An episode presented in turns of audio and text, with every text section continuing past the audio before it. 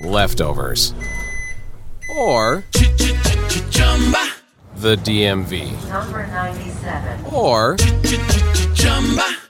house cleaning, or Chumba Casino always brings the fun. Play over 100 different games online for free from anywhere. You could redeem some serious prizes.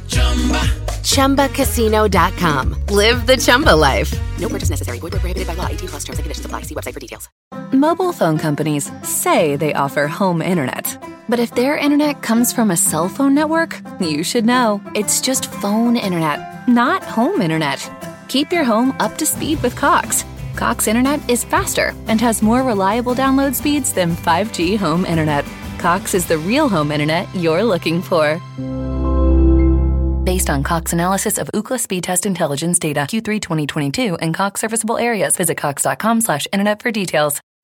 Welcome to Duncan Dynasty alongside Anthony Brown. I am Garrett Bouguet. This episode, it's a very exciting one. We've been talking about doing this when we first started back last October, right, in breaking down some of the classic series of the NBA. And the first series that really comes to mind for me as an NBA fan is that 2002 Western Conference Finals between the Sacramento Kings and the Los Angeles Lakers. We started our review of this series with Game 4, and of course we're going to go all the way through Game 7.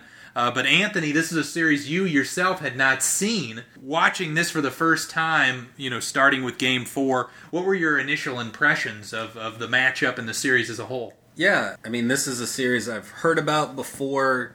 I'm aware of the YouTube, is it a series of videos? The Greatest Tragedy in Sports. Greatest Tragedy in Sports, and so I know of it. But yeah, this is the first time watching it. I've never watched the Sacramento Kings from that time before, so this is my first look at a, I would say, prime Chris Webber, which was really cool. Yes. A lot of really good players on the Kings team. Like, they played really well, but it did kind of get a little chippy with the refs a little towards the end. So maybe we're seeing the beginnings of this. You know, what's about to happen in the next few games, Game 6 especially. Right. But yeah, I'm really glad we watched it. Yeah, so, you know, this series had just about everything. It had, you know, differing styles of play. You know, right. With the Lakers, you've got the Kobe and Shaq dynamic of, you know, the stars kind of carrying the load versus this Kings team that, even though, as you mentioned, Webber basically in his prime, he was a very unselfish guy. Right. Really, you know, passing was one of his best skills. And the team relied on passing and ball movement and player movement to be successful. So you've got that. You've got, obviously, a lot of competitive games. And then also the controversy, which, even though it hurts the overall final outcome, it certainly, just in terms of adding intrigue and excitement, is also a key part to why this series is still talked about today. And in 2018. Yeah, you're right. It was really competitive, too, from the very beginning. I mean, Sacramento gets out to a huge, huge run at the beginning of the game, and I'm just shocked because, you know, what I know of that Lakers team, you know, I know about their three-peat. I just figured they were just rolling over people, especially we were talking about this the year before. That was when the Lakers had that 15-1 run in the playoffs. Yes. So to watch this and watch a team that I thought would be outmatched, not having a prime Shaq or prime Kobe compete with them, was really cool to watch. Mm-hmm. Yeah, they, as you mentioned, the getting off to the hot start, just knocking down a whole bunch of different shots, and I believe taking a 40-20 lead, and then even knocking down, I think Bobby Jackson hit a 3 to start the second quarter, so they were up 23 points pretty early on in this game. But another thing that, you know, a lot of people don't think about when it comes to this series is the absence of Peja Stojakovic. Right. And, you know, obviously he was one of the, you know, was an all-star caliber player, one of the best three-point shooters in the game at that time. And not only, like, not having him on the floor hurt the Kings, but then in terms of their rotation, they were basically, Rick Adelman was playing 7 guys, whereas, you know, 8 guys makes it a little bit easier to continuously get a guy's enough rest, but when you get down to 7, you can see fatigue become a factor. Definitely, and towards the end, we really saw that.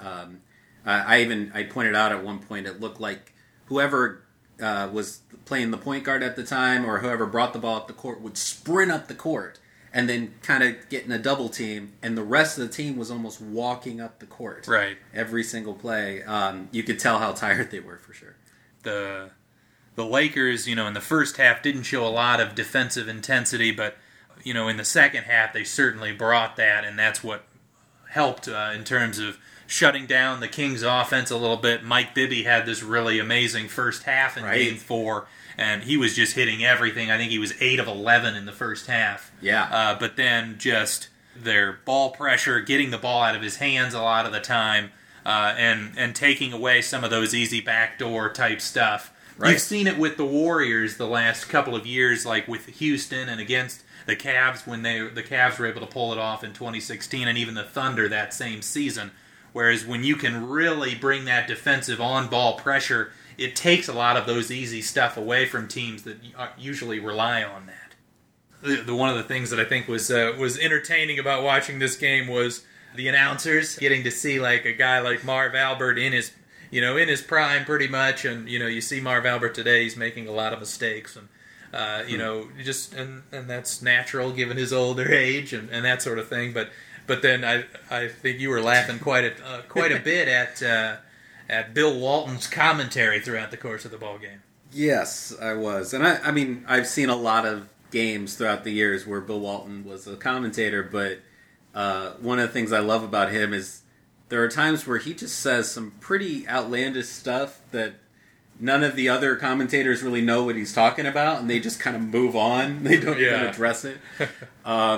He kept... What was it? Someone compared Mike Bibby to John Stockton at one point early in the game. I think maybe Mike Bibby thought of John Stockton as like a... an idol or someone you looked up to, maybe, that they were referring to. But, like, seriously, into the fourth quarter, Bill Walton was continuously bringing up John Stockton in ridiculous ways. Yes. Do you remember any of them? Oh, I mean, yeah, he compared one guy dribbling the ball to John Stockton, and, you know, and because Bobby Jackson at one point made a bad pass in transition, he basically said Bobby Jackson makes a certain player look like John Stockton as a passer. Right. And, he had this tendency to, once he got on to some subject, he just wouldn't let it go. Right. There was, in the fourth quarter, Vlade Divac was taken out of the game. And, you know, Vlade is an older player at this point in 2002, and he needs his rest throughout the game, and...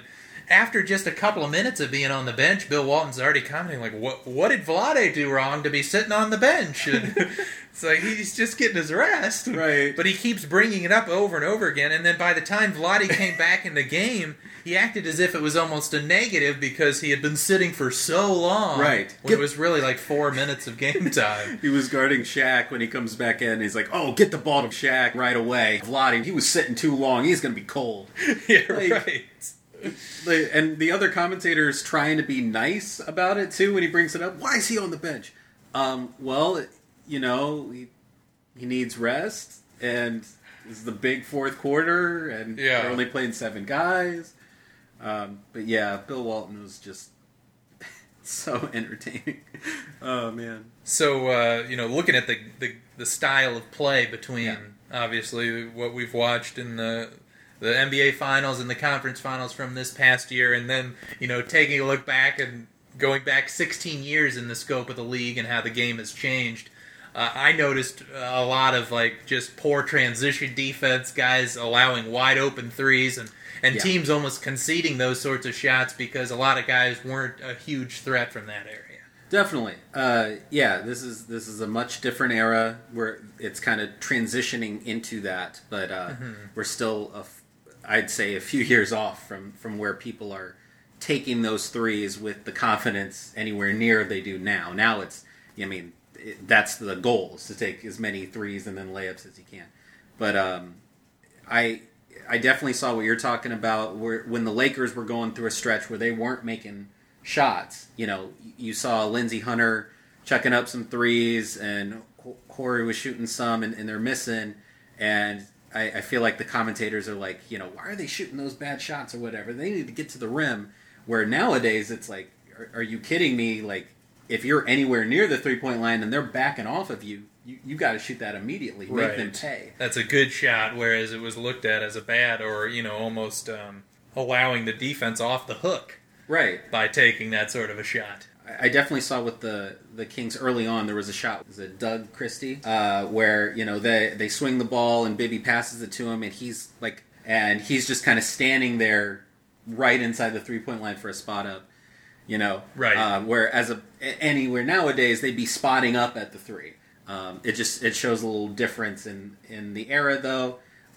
Kings still had some decent shooters, though, out there for this era. You know, they're still hitting threes, but the idea is still trying to get it inside a little bit more. Running with the Kings, it was running that offense through the high post a little bit more, and then with the Lakers, obviously, it's get the ball to Shaq close to the basket, which I can't blame him for that. It's dominant down there. Well, and you know, the other thing that made Shaq so effective in that time as well is, you know, double teaming was a little bit more difficult than it is today. You know, today you can come from anywhere, and as long as you're not doubling in the paint, like and because of the defensive 3-second rule, like, you can get away with it, and guys can rotate and take a guy that wasn't originally their assignment, and then have just general rotation. Right. But you saw a lot of times in this game, they would throw it to Shaq, and the Kings would just come with the closest guy. Like, if Divac was guarding Shaq and Webber was kind of nearby, he would just come and make it a pretty obvious double team, and Shaq would then just dump it off to Horry for a finish or that sort of thing. But when doubling was that difficult, it just goes to show you why Shaq was so dominant at that time, because, you know, we kept just going. We're just rolling our eyes at how ridiculous Shaq was, just bowling over three guys on some possessions. He was just impossible to deal with. Yeah, the one in particular I'm thinking of, he gets an offensive rebound, basically reaching over Chris Webber, pulls it back, and then just goes right over, dunks over Vlade. And yeah, at the end of it, I think all three of the guys around him are just sprawled out on the ground. Yeah. It's insane. You even made a comment about how when someone fouls Shaq, the guy who fouls him usually ends up on the floor. Vlade's laying on the ground, and he's the one who hit Shaq. Exactly. The interesting thing I noticed, particularly about this Game 4 in this series, was that, you know, Shaq looked to me to be clearly the best player on the floor, not only for the Lakers, but in the game. Definitely. But for the most part, I think the best runs the Lakers had was when Kobe got hot and got it going. So it just goes to show you, though, Shaq was kind of keeping, even when the Kings were going out to a certain lead, Shaq at least kept them within reach. But then he needed that help from Kobe against a team as good as Sacramento to get him over the top. Yeah, I'd agree. The energy, like the tide turned with the energy coming to the Lakers when Kobe started going off. Well, and he started bringing it on the defensive end, too. Exactly. Picking up full court, that sort of thing as well.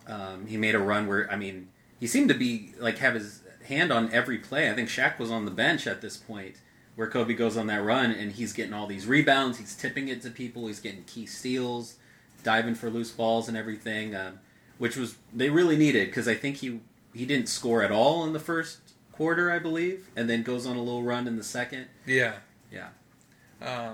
So I just kind of wanted to get your thoughts on some of the individual Sacramento players, because you, again, hadn't seen much of them. Right. But yeah, what were your thoughts about a prime Chris Webber?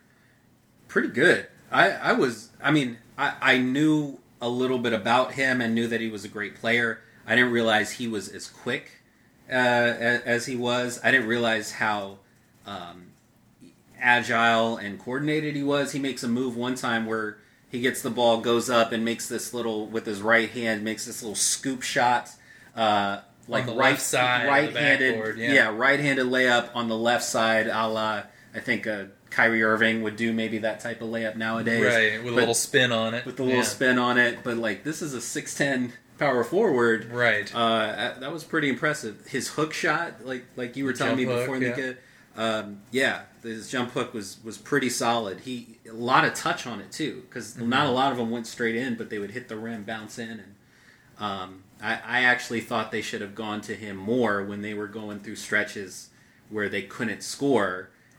There was even one towards the end where I kind of was like, oh, because I saw Chris Webber pass the ball out at the end of the shot clock to Vlade Divac. Vlade ends up making the shot, so yeah. I'm like, oh, okay, it's a team basketball. That's the the principle of this team, but I think he could have had a little more points and helped the team there. Well, yeah, that's again going back to the contrasting styles. Sacramento with the ball movement, the passing, the player movement. Their whole offensive system was based around balance and not letting the defense focus on one particular player, which is a big reason why they were the best offense in the league at that time. Right. And then, obviously, the Lakers were very much the opposite. They were very predictable. Like, they're going to throw it to Kobe or Shaq and, basically say, get out of the way. Right.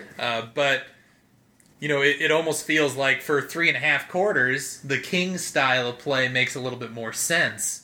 Right. But then once it starts to get down near the end of the game, the pressure picks up a little bit, the defensive intensity rises. The fact that the Lakers know exactly what they're going to do kind of helps them, and right. The Kings felt a little bit out of whack offensively. Yeah, I agree. They're looking around like, who's going to shoot it this time? Yeah, you need easy baskets at that point.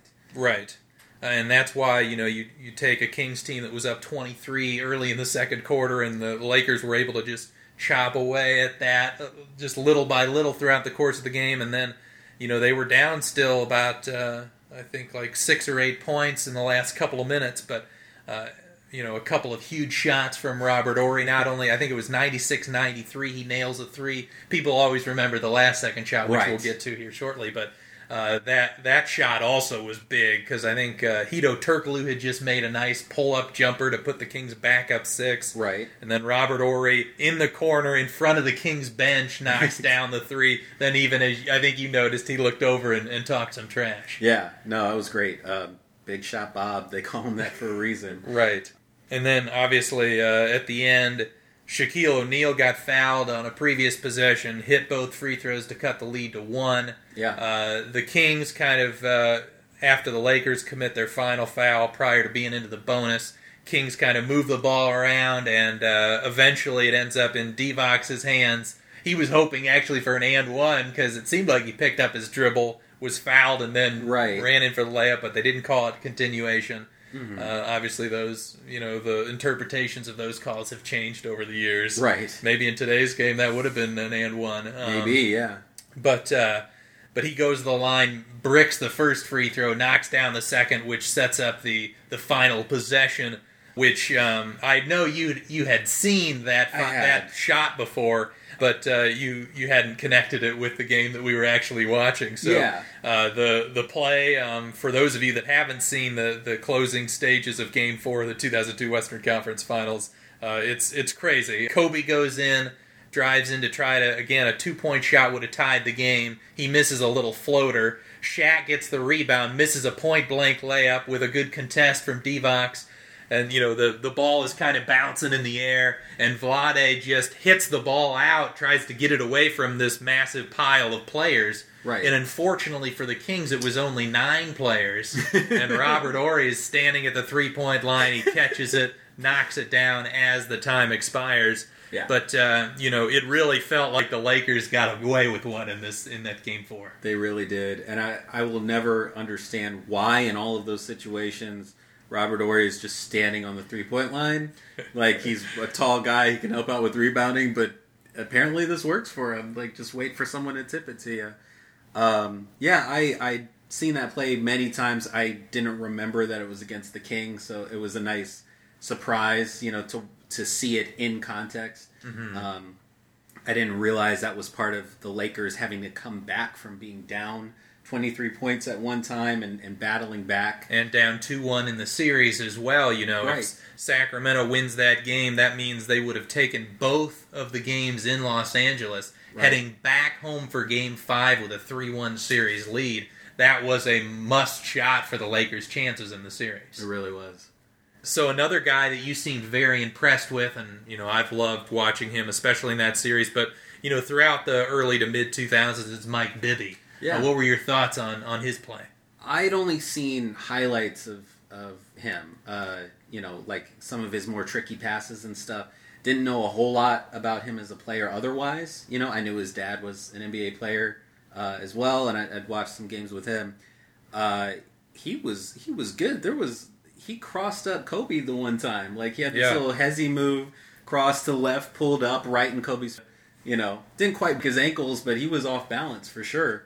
And I was asking you too, like, you know, at this point in Kobe's career, where is he at defensively? Turns out he was first team all defense, right? Yes. Along with Doug Christie, who's on, you know, plays for the Kings. So. And Christie had some really good defensive plays too. He ends up getting a charge call at one point in the game, just locking down Kobe, which was awesome. But no, Bibby, especially during that first quarter and parts of the second quarter, just totally controlling the pace of the game. He's killing the Lakers with pick and rolls, hitting people where they need to be. You know, the ball needs to be, getting the ball to shooters where they need to be. I was really impressed with him, to be honest. It almost reminds me, watching them play, it almost reminds me a little bit of like the Bibby-Weber dynamic in the pick and roll. A little bit like Chris Paul, Blake Griffin, where you know, Mike Bibby and Chris Paul both kind of dominate in that mid-range area. Yeah, pretty good shooters. But then they've also got that little pocket pass to the big man if the defense comes out too hard. Right. And, you know, Blake Griffin, especially once he had developed the jump shot, was a threat from the mid-range, just like Webber was. Both are decent passers and both could attack the rim. You know, so an interesting little comparison there as well. Yeah. Another guy that I think really surprised you, or impressed you, I should say, was Hedo Turkoglu. Yes, I wasn't impressed by his hair at all. This was early 2000s. He has the blonde highlights. Yes, we're still in that Eminem era of hair that I despise. Yep, does not look good. Does not. I agree. But I remembered Turkoglu when he played on Orlando. I'm thinking of probably the 2009 series against the Cavs, right? Mm-hmm. When he's playing with Dwight Howard over there, where he's not as athletic, but, you know, is more confident as a player and able to attack the defense. I remembered him being good. I didn't realize he was athletic as he was when he was younger. He was a really good role player, and at one point he, you know, he makes a cut to the basket, someone passes it to him, and he dunks it, jumping from like that circle. Right, under the foul line. It's like a step inside the free throw line, basically. Yeah, that was really impressive. That was an athletic move, and throughout the game, he's making plays. So that was really cool to see. Well, and looking at, you know, the Peja Stojakovic absence, you know, that forced Turkoglu. I mean, he was a very capable substitution as the starter at that small forward spot, but being able to bring Turkoglu off the bench as well, like, think about the value that brings. You know, obviously, again, we've brought up the controversy in terms of the refereeing in this series. What were your thoughts? Obviously, the biggest complaints come from Game 6, but what were your general thoughts about this Game 4 in terms of how fair it was? I think, overall, the calls did go to L.A., if I didn't know about Game 6 and know about the overall controversy, I would not have really thought much of it. Mm-hmm. I would have thought, like, well, I mean, it got kind of chippy out there. Yes, most of the calls kind of went to L.A. There were some stretches there where, like you said, L.A. was really up in the defensive pressure, but there were some times where, like the one time in particular, I'm thinking of Derek Fisher kind of on Mike Bibby's back, knocking him off balance after Bibby did a really nice crossover move coming up the court, and he loses the ball because of it, and it's a turnover. Right. Where then on the other end, there ended up being a foul where some scrub coming off the bench came in and just... Lawrence Funderburg, Funderburg, which is just the most amazing name, most terrible name I've ever heard. Sorry if you're listening to this. I'm sure you're a great guy. I have no idea. But yeah, he just checks Robert Horry into the Kings bench for no reason. I don't know why. Yeah. But yeah, like stuff like that. There's Mike Bibby. Part of why he struggled later on is because the Lakers were getting away with a lot of contact with him, which made it tough. I think the biggest thing in this game that I would say that you could look at as that really favored the Lakers would be that three-point shot at the end of the half. I can't remember the name. Samaki Walker. Yeah, maybe you could talk about that. Yeah, he, I believe it was Robert Horry that got the rebound with about, I think, around 4 or 5 seconds left in the half. He takes a couple of dribbles and then throws a pass to Samaki Walker, and he launches the ball about 5 to 10 feet beyond the three-point line. He's not a three-point shooter, you know. It was a very lucky shot to go in the first place, but you know, at this time in the NBA, they didn't review those kinds of calls where you could go back to the video and see that the shot was late. In terms of, you could see the on the backboard, you know, they have those red lights when the shot clock or the buzzer sounds. You know, there's a still image, and this is on the internet if you're curious, that shows him with the ball still clearly in his hands and the red lights showing. Right. So the shot shouldn't have counted, and of course the Lakers winning this game by 1. That sort of a call in today's game, if they had played, you know, would not have counted. They would have taken it away. So yeah, those are the sorts of things that just you know, the Lakers got lucky a lot of times in this series, and that's a perfect example of it. A couple other calls I'm thinking about, and again, this game 4, there were some bad calls both ways. I think there was one play where Robert Horry in the second half runs in and goes in for a layup, and Divac is basically under the basket. Right. And takes a hit, which, you know, that would never be called a charge today. That was just a bad call. It should have been a no call or even a block, just because he's not in proper position because of that restricted area. And it reminded me of, I think there was one where LeBron James tried to take a charge this year. I can't remember what game it was, but basically the guy who was trying to take the charge ends up falling down in a different direction than where the defender was coming at. Yeah. You know? But, like, yeah, if the person's not set enough to go straight back and they're in the restricted area, why is it a charge? Yeah. So that was a pretty bad call. And then I also remember a call going against the Lakers at the end of the game. I believe it was 94-90. Shaq gets the ball in the paint, does, like, his, you know, his turnaround right-hand jump hook, and I believe he was hit. Yeah. And they didn't call it. So... but then there was also a couple of calls, as you mentioned, the Mike Bibby one was pretty bad. Yeah, there was a couple others against Sacramento that you just felt like I think Divac got called for a couple of fouls that didn't seem like anything happened. Oh, there was one where Bobby Jackson at half court jumped up to try to deflect a loose ball, and didn't really seem to make any contact other than on the basketball, and was called for a foul. Right. For Kings fans that are, you know, complaining about this series, thinking that they got the better of the Lakers, I think Game 4, it's not a good example as to, like, you know, the referees were clearly getting paid or whatever. Right. I think for the most part it was a well-officiated game. There were bad calls both ways. But yeah, that Samaki Walker shot obviously is a big reason why the Lakers were able to pull that off, and I believe that made it, it would have been a 17-point halftime deficit if he doesn't hit that shot. Taking it down to 14, kind of building the momentum as well, was a key factor. But, you know, going back to Mike Bibby, and, you know, you mentioned he got off to the really hot start in the first quarter and especially the first half. But, you know, that shows you Kobe Bryant's value for this team as well on the defensive end. They put him a lot on Mike Bibby, whereas, you know, Derek Fisher maybe had the assignment for a good chunk of the time Bibby was going off. Yeah. But Kobe, you know, Bibby made a couple shots over Kobe, but for the most part... Kobe shut him down and even prevented him from taking a lot of the shots that he had open in the first half. Oh, yeah.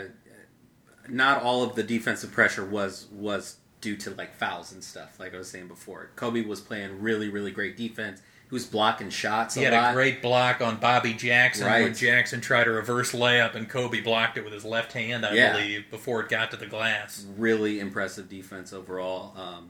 He frustrated Bibby during that second half for sure. Well, and you see, like, Shaq in today's game would get taken advantage of in the pick and roll, but you see in a game where it's more, you know, less about three-point shooting, more about attacking the basket, his impact on the defensive end, you know, blocking shots, and I think throughout this series he was getting 3 or 4 blocks a game, and also intimidating shots near the basket. Yeah, I was going to say, there was one... it happens in this game where Mike Bibby catches a pass and he's like maybe 4 feet from the basket, and the only thing standing in the way is Shaq. And He ends up just bricking a layup. I don't even think Shaq even really contests it, but I think he was scared that he was going to get blocked and ends up just missing it. That's the effect that a Shaq could have on your team with that. Yeah, I think with his size, as big as he was at this time, it would have been hard for him to, to guard people out there on the perimeter. Although I'm thinking of Shaq versus JaVale McGee now. I mean, I think he would feast on any of the players, but maybe Shaq would have elected to stay a little bit thinner and more mobile if he was in today's game, Yeah, that's a fair point. You adapt to your surroundings. Game 5 of the 2002 Western Conference Finals between the Lakers and the Kings. The Kings prevailed to take a 3-2 series lead on a Mike Bibby jump shot with about 8 seconds left to give the Kings a 92-91 lead. Kobe Bryant had a chance at the end, but the shot didn't fall for him. Yeah, he actually ended up with a pretty good look there at the basket and just couldn't get it. So, obviously, Kings getting the 1-point win after the Lakers doing the same to them in Game 4. This was a very interesting game. Of course, Game 4, you had the Kings getting off to that huge lead in the first quarter. This game, it was more evenly matched in the first. The Lakers took a 5-point lead after one. Shaq getting off to a really good start as well. But then the Kings really dominated in that second quarter, especially on the defensive end. Oh, yeah. They were really giving them a lot of problems in there. I think Shaq was getting in that foul trouble and everything, too. So, yeah. Well, yeah, and the Shaq, when he picked up his third, Phil Jackson actually took him out with, I think, about 5 minutes to go in the second quarter. The Kings go on a decent run there with him off the court.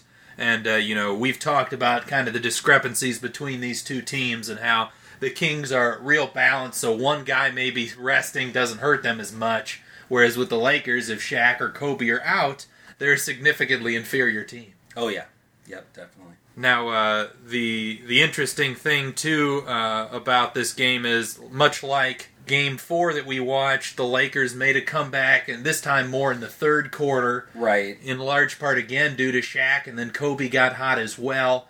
But Shaq in this game just was absolutely... I mean, he dominates consistently throughout this era of Lakers basketball, but, he just... I think they had one stat where he had like 8 dunks or something that. But he just is a mammoth of a man and just was pushing everybody around. There were quite a few times this game where, he catches the ball or gets a rebound pretty close to the basket, and I'm just like, oh no. Actually afraid for the well-being of Vlade Divac and, Chris Webber, because when he turns around, there was one time he went from the middle of the key, got the rebound, I think just knocked over Divac's turnaround and just dunked the ball with so much force, and it's shaking the rim and everything. Right. I'd be so scared to play against a guy that big. And you can see why, in the 90s, he actually, prior to them really stabilizing those rims, why he was able to break a couple of backboards and bring the whole hoop down on occasion. Oh, yeah. Just on, one of his normal dunks was so much more forceful than everyone else's. And we actually were pointing out, or you were pointing out, too, he's got some pretty good touch, on his shots from 5 feet and in. Mm-hmm. And I think I brought up how a lot of other people will criticize Shaq for he only does those shots real close to the basket and dunks on everyone, uses his size, he doesn't shoot fadeaways and stuff. He was really good at that, though. Right. He knew how to get great position and, play to his strengths. Well, and one thing I noticed you were mentioning in reference to Chris Webber was the fact that he didn't have much of a left hand. Yeah. But Shaq, in a lot of ways, doesn't have a left hand and never utilized his left hand either. But he's just so big and strong that he can turn, obviously, over the left shoulder with the classic jump hook. Right. But he'll even turn over the right and shoot it with his right hand. Right. And really never struggles to get that shot off. Yeah, which is kind of surprising, but I guess he's so big that is able to put his arm up so high. Benefits being about 7'1", 300 pounds, that sort of thing. Yeah, if I tried that probably wouldn't work. Even against you, you got about 3 inches on me. I probably couldn't do that right hook that way. But he's able to get that separation and can hit it with pretty good consistency. So one of the other key storylines with this Game 5 was the return of Peja Stojakovic. Oh, that's right. He sprained his ankle in the conference semifinals. I believe it was Game 3 of that series. So, missed a couple of games at the end of the second round and then missed the first 4 games of the conference finals. Came back in Game 5, came off the bench, probably played, I would say, around 15 minutes or so. What were your thoughts of Stojakovic coming back from injury? Obviously not recovered yet. Mm-hmm. I think at one point he was saying that he was having trouble pushing off of that leg. So, definitely affected him on his shot. I can see, we talked about this during the game, his reputation as a three-point threat was helping the team out. It was getting him looks. Opening things up for teammates at times. Exactly. There was that one backdoor cut that he had that was really nice, but because he's not able to get that lift, he couldn't get up to the basket. It was a real basic reverse that he missed short. Right. Which, is generally, if you're missing it short, it's an indication you're not getting quite enough elevation. Right. I like the idea of playing him, though, because the last game, one of the big problems was that seven-man rotation. They worked well, but fatigue is going to be a factor. Right. So at least having him out there, he can give some breaks to people for a while. But, it was kind of sad to watch. He's getting good looks and opening up good looks, not able to knock him down, though. Well, and a little bit of a defensive liability. There's one play where Rick Fox absolutely, just did a very simple spin move type of thing and then step back, and Stojakovic fell backwards and left him about 5 feet of space to just take a standstill jumper. Right. But it's certainly... I like that you made the point about the rotation, though, because adding that eighth man, and even though, he only played about 15 minutes or less, just giving a couple of guys a little extra minute here or there is very valuable. And in Game 4, the Lakers made that huge run in the second half, and I think a lot of that just came down to the fatigue on Sacramento's side, whereas the Lakers even came back at various stages in the fourth and took a 4 or 5 point lead, but Sacramento had enough energy down the stretch to prevail. Right, and it makes me think too. If there's a healthy Peja in this series, playing 30 plus minutes, because all of these games we watched so far are so close. I think there's an argument that could be made where the Kings end up, beating this Lakers team.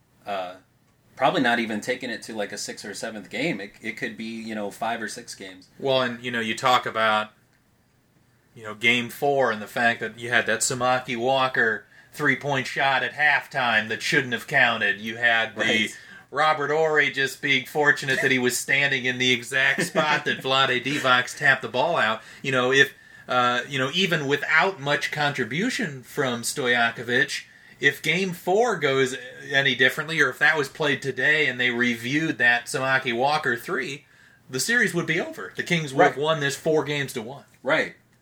You're right. Wow. So Sacramento taking a 3-2 series lead, and a couple of guys that I thought played pretty well for Sacramento. Of course, I think Webber had an incredible first half. Yeah. In the second half, he had some questionable moments, and you at times were, kind of... a little bit frustrated with his play. A little bit. Yeah, Chris Webber, he's a lot more skilled and more agile than I thought he was. Mm-hmm. But there were some times in the game where I'm watching him, and I think he's relying too much on trying to do tricky dribble moves or spin moves, and using that agility where he could be more like a Shaq, use your size to your advantage and just attack the basket. Mm-hmm. There was one in particular where... he does this really nice spin move. I forget who was guarding him, maybe like Fox or Horry. But he does this really nice spin move to get himself open, and then instead of doing a regular layup, probably with his left hand because he was on the left side, he tries to contort his body and do this tricky pass around Shaq, and the ball ends up going out of bounds. Shaq at this point had like 4 or 5 fouls, isn't looking to block a shot, and he ended up kind of getting out of the way. Use your size. You're 6'10", man. You're a really good athlete. Right. I just saw too many of those where, He's just got to go at the basket. What do you think about that, though? Well, yeah, I mean, there are certain players that do kind of have more of a flashy style. I mean, I think of even Steph Curry when I talk about that. And, you know, sure. Of course, in the 2016 finals, you know, Steph Curry had that behind-the-back pass in the closing minutes that went out of bounds. Right. But then when it works, and going back to Webber, there was a play in this game where he did a fake handoff with his right hand, and on the handoff, then he went through his legs and got past the defender and drew a foul. So a lot of those times, you know, when the flashy stuff works, it looks great and pays off for him. So there's kind of a give and take there. Yeah, I'm also thinking of the play where he does attack the rim, gets some contact from Shaq, and then does this awesome, like, underhanded scoop shot with his right hand, kind of as he's falling down from the ground. It's really impressive. I just feel like the first look should be attack the basket, and if the defense does something, then you can counter with that. He almost looked like he was going into the move, trying to do something flashy and tricky, and just didn't work out all the time. But still a great player. I was just getting frustrated watching him a little bit. Yeah, and he had a pretty good stat line for that game as well. Scored, I think, around 29 points. And, so had a really good game. Yeah, he did. But the interesting thing... you know, going back to Shaq being in foul trouble in the first half, Phil Jackson takes him out at about the 5-minute mark. The Kings go on a little bit of a run and take the lead at halftime. But then in the third quarter, both Shaq and Kobe pick up their fourth fouls pretty early on. Right. And this time Phil decides, you know, we're down. I think they were down 8 to 10 points at that point. You know, we're not going to win this game if we rest these guys. He left him out there, and the Lakers actually then got really close and took leads at various times in the third due to the play of their two stars. Right, and that's something that I think Phil Jackson is pretty notorious for as a coach, where most coaches will take their player out regardless of, you know, if they're a star or not. You know, if they're in foul trouble and we need them out there, you know, let's save them for the end of the game. He famously would keep those guys in. And it ends up working out. We were talking a little bit about, you know, if you're the Kings in that situation, what do you do? Do you change your game plan up to try and attack those guys? Because it's, again, pretty early in the game that they're in foul trouble. Mm-hmm. Do you give the ball to Bobby Jackson and try and attack Kobe Bryant?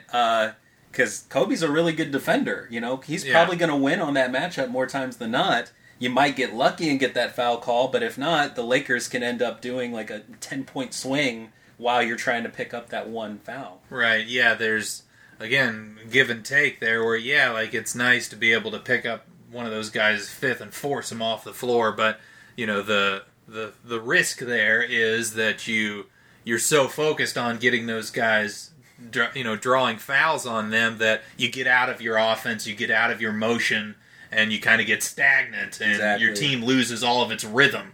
And for a team like Sacramento that, you know, even though Chris Webber is an all-star caliber player, they're a team that is, you know, very successful offensively due to the movement, due to everybody being involved, everyone feeling like they, you know, they've got a rhythm. So, you know, there's definitely risks to doing that sort of thing. But, you know, at times, yeah, you do wish that they would have attacked the basket a little bit more. Because, you know, there were a couple of times where you'd see Shaq and Kobe both kind of just let guys go because they didn't want to pick up that foul. Yeah, and, you know, another one of the frustrations of, like, watching Turkoglu sometimes taking a bad shot. You know, it's an open look, a look that he can make, but, like, taking a 20-footer early in the shot clock.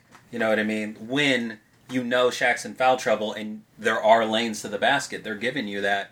I think they probably should have taken that. And I think in the fourth quarter, when Shaq was out of the game, I was thinking that there were opportunities to get some easy baskets that they didn't always take. It ended up working out for them in the end, but I thought the Kings maybe could have made a little bit more of a run to give them some more comfort there towards the end, as opposed to having to pull out a really tough victory at the end and rely on that clutch shot from Bibby. Well, yeah, and Shaq, I believe, fouled out with about 4 or so minutes left in the ball game. And, yeah, a lot of the times you'll see teams in that situation almost feel like, oh, yeah, we've got this now. And I For some reason, this reminded me of a game last season. It was, I believe, the Wizards versus the Cavs. Okay. Where, or this was not last year, but the year before, where LeBron fouled out in a regular season game, and there was, you know, just a few minutes left, and the Wizards kind of were, you know, real celebrated the fact that he fouled out. The whole team was, you know, pumping their fists. Right.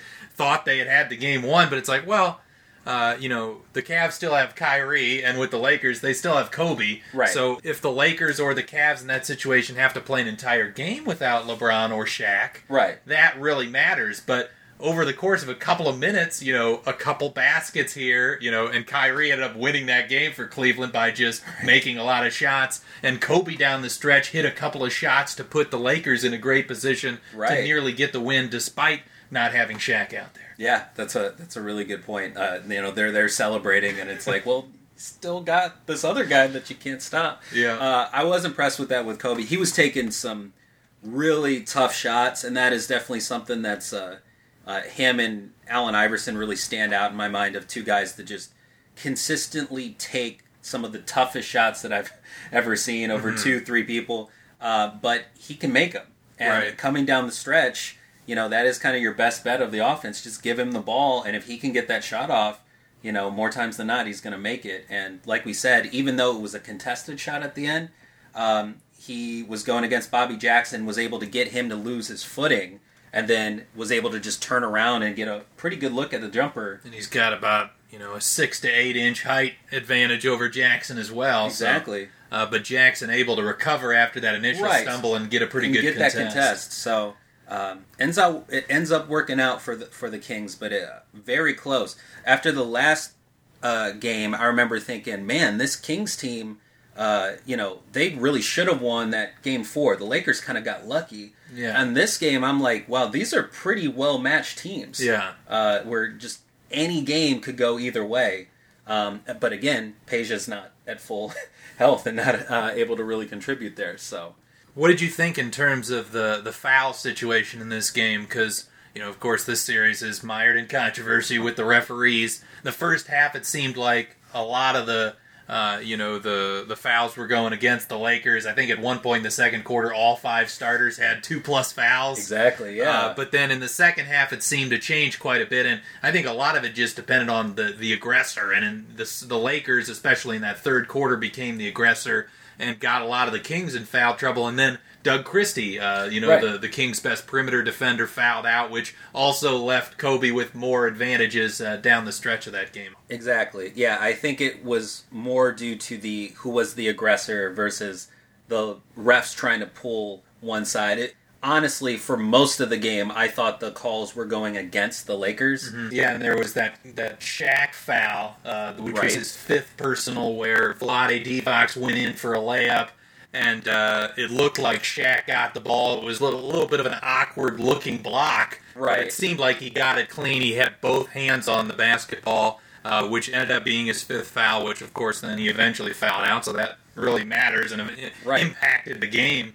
But, you know, there were a couple of calls that went against the Lakers. There were a couple against the Kings that I thought were questionable. But all in all, I felt like it was pretty evenly called as far as the officials go. Yeah, I would definitely agree. And which is interesting going into this, because I thought that I'd heard some opinions from people online who really thought that the entire series was against the Kings. You know, like saying like, oh, well, the NBA just wanted all of, you know, from the get-go, they just wanted the Lakers to get into the finals or whatever. So, but no, I think overall it's been pretty fair. Mm-hmm. You know, I mean, every game is gonna, you know, go either way off of chance. But that foul trouble with the Lakers, it's kind of amazing that they were able to stay in the game as long as they were, considering how early their star players were all in foul trouble. Right, and you know the Lakers bench and lack thereof really played a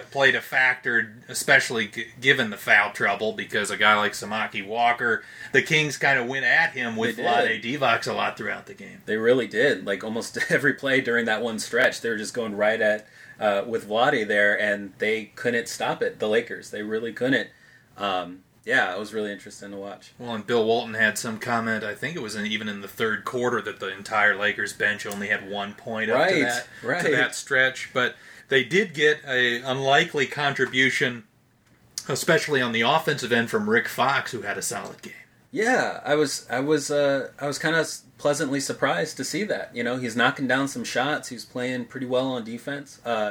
You know, he's just filling those holes as kind of a utility player out there. It was, yeah, and the Lakers kind of needed that during some of those stretches. So let's just kind of break down a little bit of the late game action in this one. Okay, it was tied at 87 with just a few minutes left, and this is after Shaq has been fouled out. Chris Webber went to the line after that foul on Shaq, made one of two to give the Kings a 1 point lead. But then Kobe had a really nice shot going baseline and hitting a shot over Hedo Turkoglu. Yeah, going to his right, fadeaway, kind of classic Kobe right there. And that gave the Lakers a 1 point lead then. And Bill Walton had some comment that, I forget if it was Bill Walton or the other color guy, but he said you should make him go towards the middle, which I kind of questioned that. I feel like the baseline kind of acts as another defender for you. And generally, if you go to the middle, that opens up passing lanes and kind of sucks in the entire defense. I was going to bring that up during the game, and then I'm glad you brought that up here because I wanted to talk about it here, what your preference is versus on defense, whether you want to force your guy to the middle or force your guy to the baseline. I've actually had coaches, different coaches throughout my career that had different opinions on that. Okay. I've had some coaches that were like, no, force them in the middle because you have more people there. No, force them to the baseline because the baseline can act as a defender. Mm-hmm. What are your thoughts on that? Yeah, I generally think, and this goes to like, you know, the Tom Thibodeau defensive mindset where, you know, when there was a pick and roll happening, they would play a defensive coverage, which is called ice, okay, where you essentially put the defender between where the ball handler is and where the pick and roll is taking place, and essentially giving the ball handler a path and playing to the side of him. Okay. So it seems kind of counterintuitive to just the general principles of defense to just let the guy drive past you. But the idea is if you force him towards the baseline and you have your help already rotated there, right? You know, he's driving into an area that your defense is well set up to stop.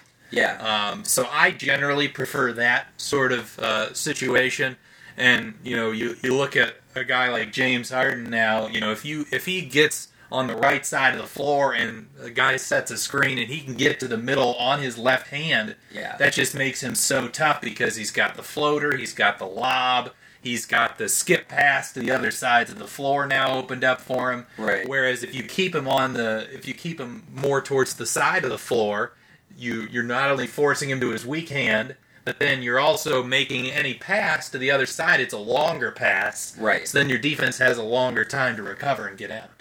I agree. Yeah, I think that's generally the better way to go about it. One of the things that, and I hope I'm correct on this, but one of the things that I thought was interesting about the Jordan rules was that they never wanted Jordan to get baseline, where that's generally not what you want, but because he was so good at getting past someone on the baseline and ending up scoring and doing that reverse, that they actually wanted to force him over towards more of the defenders, kind of towards the middle. Yeah. But also their general strategy was to just throw as many bodies as Jordan as they could, mm-hmm, and make everyone else score. So it's not quite the same situation as we're talking about. Yeah, I think it might have been Walton. I thought that was kind of a weird thing to say there. Another comment about Walton, I didn't think he was quite as bad this time around.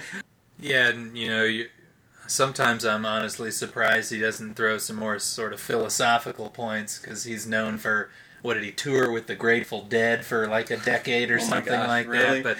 But he's a very unusual person. Right. But yeah, so it is surprising when he doesn't say things that are shocking to you. Right. But yeah, they Kobe was getting that ball and going to the baseline every time. And, I mean, really no lanes to get past anyone to go to the basket, but that's okay when you're Kobe and you can just rise up and fade and get your shot off. Yeah, I'll take Shaq and Kobe in that you know, if that's my choice. The other interesting thing, I'm not seeing Shaq, make his teammates better as much as you would think he would. I mean, he was a really good passer, but just by the way the defenses are playing and the way the floor is spaced in the early 2000s, he's not getting guys wide open looks off of those post-ups as much. And frankly, Kobe isn't really getting any easy shots off of Shaq either. He's really not, and that's really interesting you bring that up, because I want to say, watching the Orlando series, where Shaq's playing with Penny Hardaway, and they're going against the Chicago Bulls in 95-96, I remember, Penny being able to, get some more open space with Shaq down low, and people able to get an open shot. So I don't know what's changed with this era, or if it's just the triangle. I think it's the roster more than anything. Yeah, that Orlando team was well ahead of its time. Right. I think that 95 Magic team would play great in today's game. Sure. Because you had Dennis Scott, who was an elite three-point shooter. You know, it's one thing to be able to capably hit a three like a Rick Fox or a Derek Fisher. It's another thing for teams to fear you. Right. And with Dennis Scott and Nick Anderson and even Penny Hardaway, those guys were legitimate threats from three that the defense had to stay out on. You know, with this Lakers team, even a Robert Horry, he's capable of hitting a three, but I don't think the Kings were ever, really scared when he was out there taking a three-point attempt. Yeah, that's a really good point. I mean, you would think having Shaq on your team would just immediately cause all these double teams and open shots, but... yeah, if they can't knock it down, then, I'd be double-teaming all the time. Right, and he creates such havoc, though, whenever you do play him one-on-one, and he's also such a terror on the offensive glass, and he does such a good job, especially when he was, bigger in his Lakers days, of sealing and getting the ball right near the basket where all he's got to do is turn around and dunk it. Right. A few times where I'm... Vlade, why are you trying to block it, dude? You've got no chance of blocking his shot. You're going to break a hand or something. Yeah.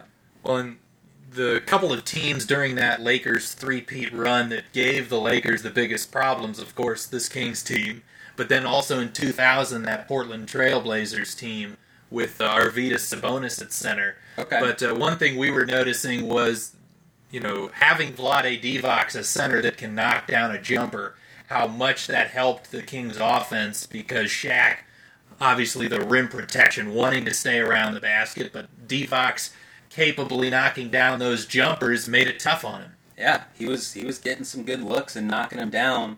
I know we talked about before how well would a big Shaq, the dominant Shaq on the Lakers, fare in today's game where you've got centers who can step out a little bit more. I definitely get that argument that it would be more of a little bit of a liability for him, because even Vlade taking 15 to 20-foot jumpers was giving him trouble and opening up that lane for people to come at the basket. And someone like Sabonis, who could really knock down that shot, it was giving him some problems there. So what are your thoughts? I know you'd seen Vlade with, you'd watched a lot of that 91 finals where he was really young on that Lakers team playing against the Bulls. What are your thoughts on kind of the veteran, the elder statesman, Vlade Divac? On the 91 team, he was definitely more of a role player. That is definitely... Magic Johnson's team and James Worthy and all that. So he's just kind of doing the dirty work, getting rebounds and his hustle plays.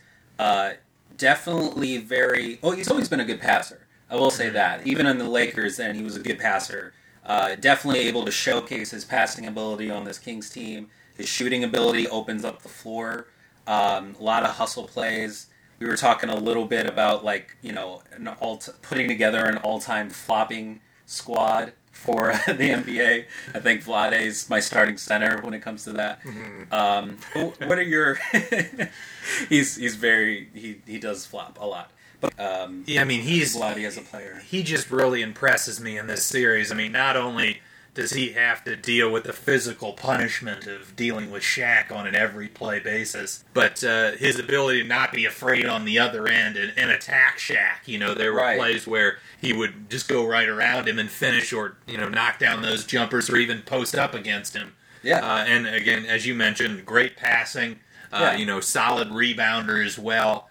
Just a real calming presence for this Kings team. I think, you know, just watching games 4 and 5, he's been terrific for them. He really, he really has been. I think that's something that might get overlooked too. For a player like Vlade, we have a tendency to look back over history and we remember the big names of like, oh, these guys were so good, so athletic, so skilled.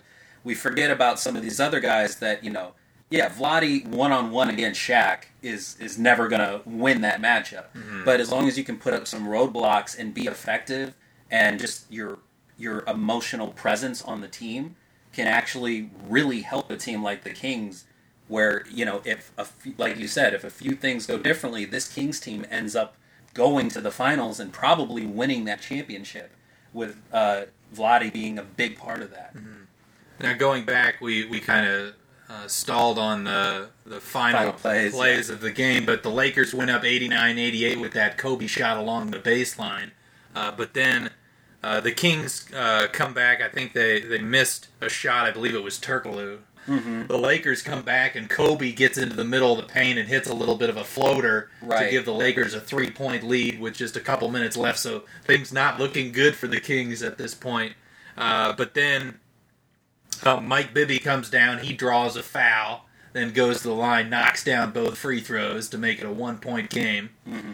Then Kobe misses another shot, again, over the likes of a Bobby Jackson, not able to convert. But again, even in the situation where he had Bobby Jackson and not Doug Christie on him, the shots were really difficult that he was attempting. They really were. Sacramento gets it, and with less than a minute to play, Rick Fox kind of pressures the ball a little bit, which, you know, kind of flabbergasted the Kings a little bit, and Mike Bibby passed it back to Bobby Jackson, who threw it to get it over the timeline in the 10 seconds or less to Hedo Turkoglu on the right-hand side. He kind of was dribbling, not knowing what to do. Seemed like he didn't want the ball. Right. Then he gave it to Webber, who tried to dribble through his legs right near Kobe.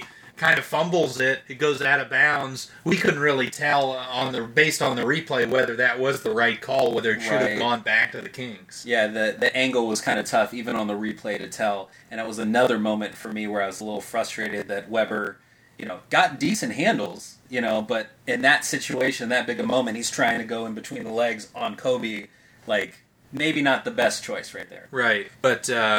So I believe there was about 11 seconds left on the game clock and 8 on the shot clock for the Kings, so they call a timeout. Right. Design a play, which I think it was a really good play call by Rick Adelman, where he's got Mike Bibby inbounding it on the side baseline, almost towards the corner. Yep. And Chris Webber is on the right-hand side of the floor, kind of right inside the three-point line. He gets the pass from Bibby. Bibby comes running right towards Webber, and they do a handoff. Webber sets the screen. Maybe he gets away with a little bit of an illegal screen, but in those moments, the refs aren't going to call that. Bibby gets pretty much as good of a look as you can expect for him from his sweet spot, which is that 20-foot range. Right. And he very confidently knocked it down. I love that play, the way it was executed, everything about it. And was it Walton that criticized that one again?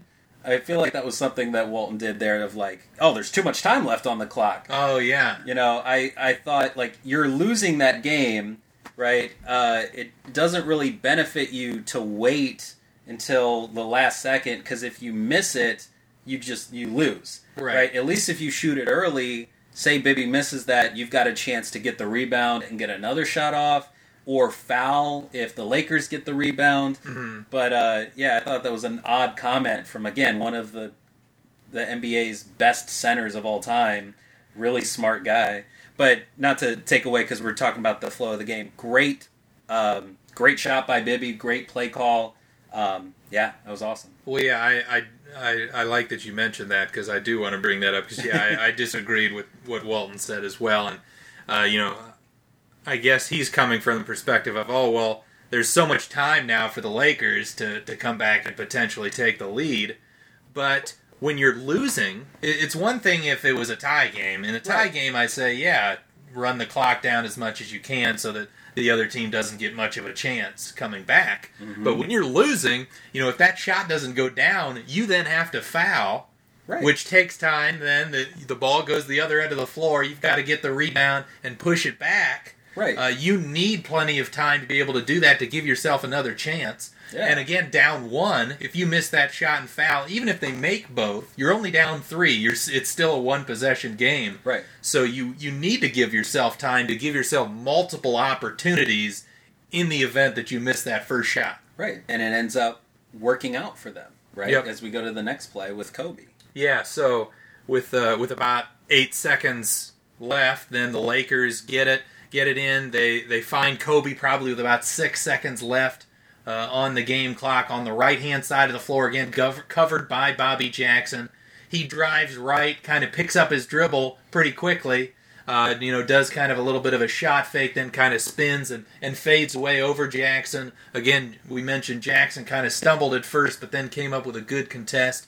And the shot ended up being long, and ended up being the ball game. Exactly. And that's what we were saying. Like, he was still able throughout all of that to get a look that he can knock down. It just, little too long, and I think that contest was a big part of it. In a similar area of the floor where he hit the shot over Turkoglu just minutes prior. Right.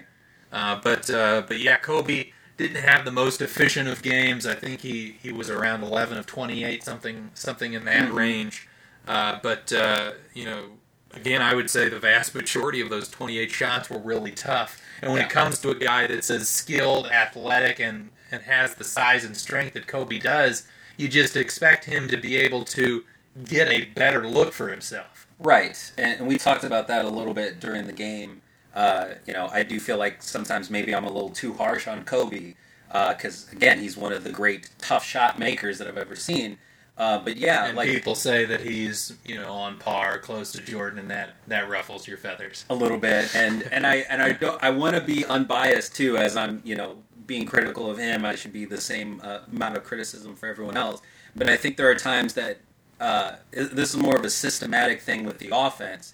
You should be able to get Kobe shots where he doesn't have to take these really tough, fadeaways, or sometimes some of those floaters he's taken. With two or three guys like the centers, contesting that shot. Mm-hmm. Yeah, he can make them, but I feel like the Bulls did a really good job of getting Jordan like wide open or partially contested 15-footers for a lot of his career. I think you could do the same with Kobe, but instead, with this Lakers team where you've got much better low post threats with Shaq compared to your Luke Longley's or Bill Wennington's. You should be able to get even more wide-open looks for Kobe, which would have just made it way easier. No reason why you shouldn't be shooting 50% or around 50% every game. Well, yeah, and that's the interesting parallel, of course. Kobe and Shaq playing with Phil Jackson and Michael Jordan and Scottie playing with Phil Jackson. So they're both running the triangle, but as you mentioned, the shot distribution, or not distribution, but the shot quality seemed to be so much higher for an MJ than it was for Kobe. Right.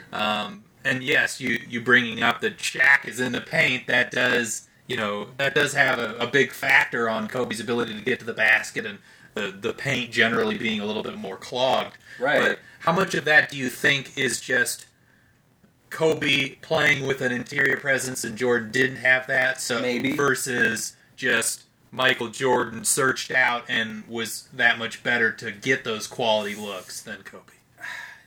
It might be a little of both, because I think that's kind of a staple of Kobe's game, like throughout his career, even later on when Shaq wasn't a presence. Yeah, I mean, Pau Gasol is in the center, which does kind of clog it up with, and Bynum and everything else, and then Dwight Howard. But, I think it's a little bit of this, a little bit of that. Kobe's got more of a low-post presence, so it clogs it up. Takes away that option to get to the basket whenever he wants, so he kind of is forced to take outside shots. But then again, Jordan played with some, non-shooting bigs as well. Right. And you'd think playing with like a Luke Longley would actually be harder to get to the basket because teams would be more willing to leave him in help situations than a Shaq, who they know if they leave him, he's going to slam home a tip dunk. Right. I think to be honest, and I really feel like I'm being unbiased here, but understand if people, you know, disagree, because I obviously have a preference with Jordan. I think Jordan, as his career progressed, right, once he started winning championships, I think one of the things that really surprised me was he took really, really great shots. Mm-hmm. Unless he really had to, or unless he was really feeling it and was just knocking down everything, he wasn't going to take the the contested shots with two or three guys on him when he could take, there was a situation where I was bringing this up during the game where Kobe takes two dribbles and takes a contested floater over like two or three guys, where I think Jordan might have maybe just taken the one dribble and shot a pull-up over one guy. Mm-hmm. Still contested, but a little bit better percentage shot in that case. But I don't know if that's, if that's just Kobe's preference or, Phil just wanted to use this offense, and this was the system. I don't know what the problem was there, but I feel like you should be able to get better shots as Kobe Bryant. And I will say, in Kobe's defense, this is still kind of I would describe this as his pre-prime. He's still, I think he peaked at around 2006. Right. So this is still before, his absolute peak of his game, whereas, we're kind of comparing Jordan with his peak with the Bulls. Right, so not quite fair there. Yeah, But still, I agree with most of what you're saying. A lot of what Kobe is doing is just. It seems like you're just not going to be super efficient with the shots that he's taking, especially against an elite defender like a Doug Christie, who, through the two games we've watched, he's been excellent on that end of the floor. He really has, and again, Shaq at the end is fouled out.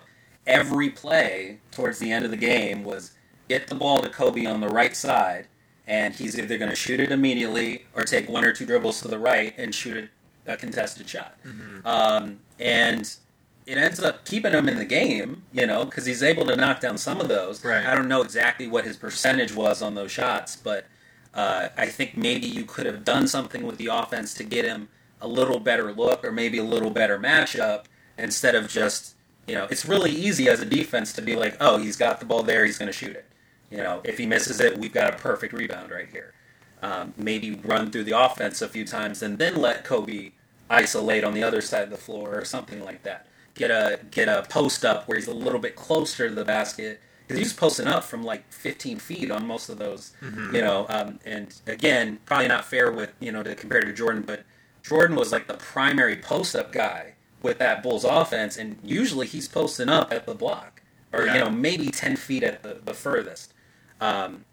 They still only lost by 1 point, though. So we're being kind of critical here. The Lakers really almost pulled this out, and they were on the road, and they were able to win that last game. On that last second shot there. So it's a great series either way. It's just when you got someone who's so good as Kobe Bryant and Shaq, you almost feel like they should be able to beat everyone. Yeah, because they're such a matchup nightmare.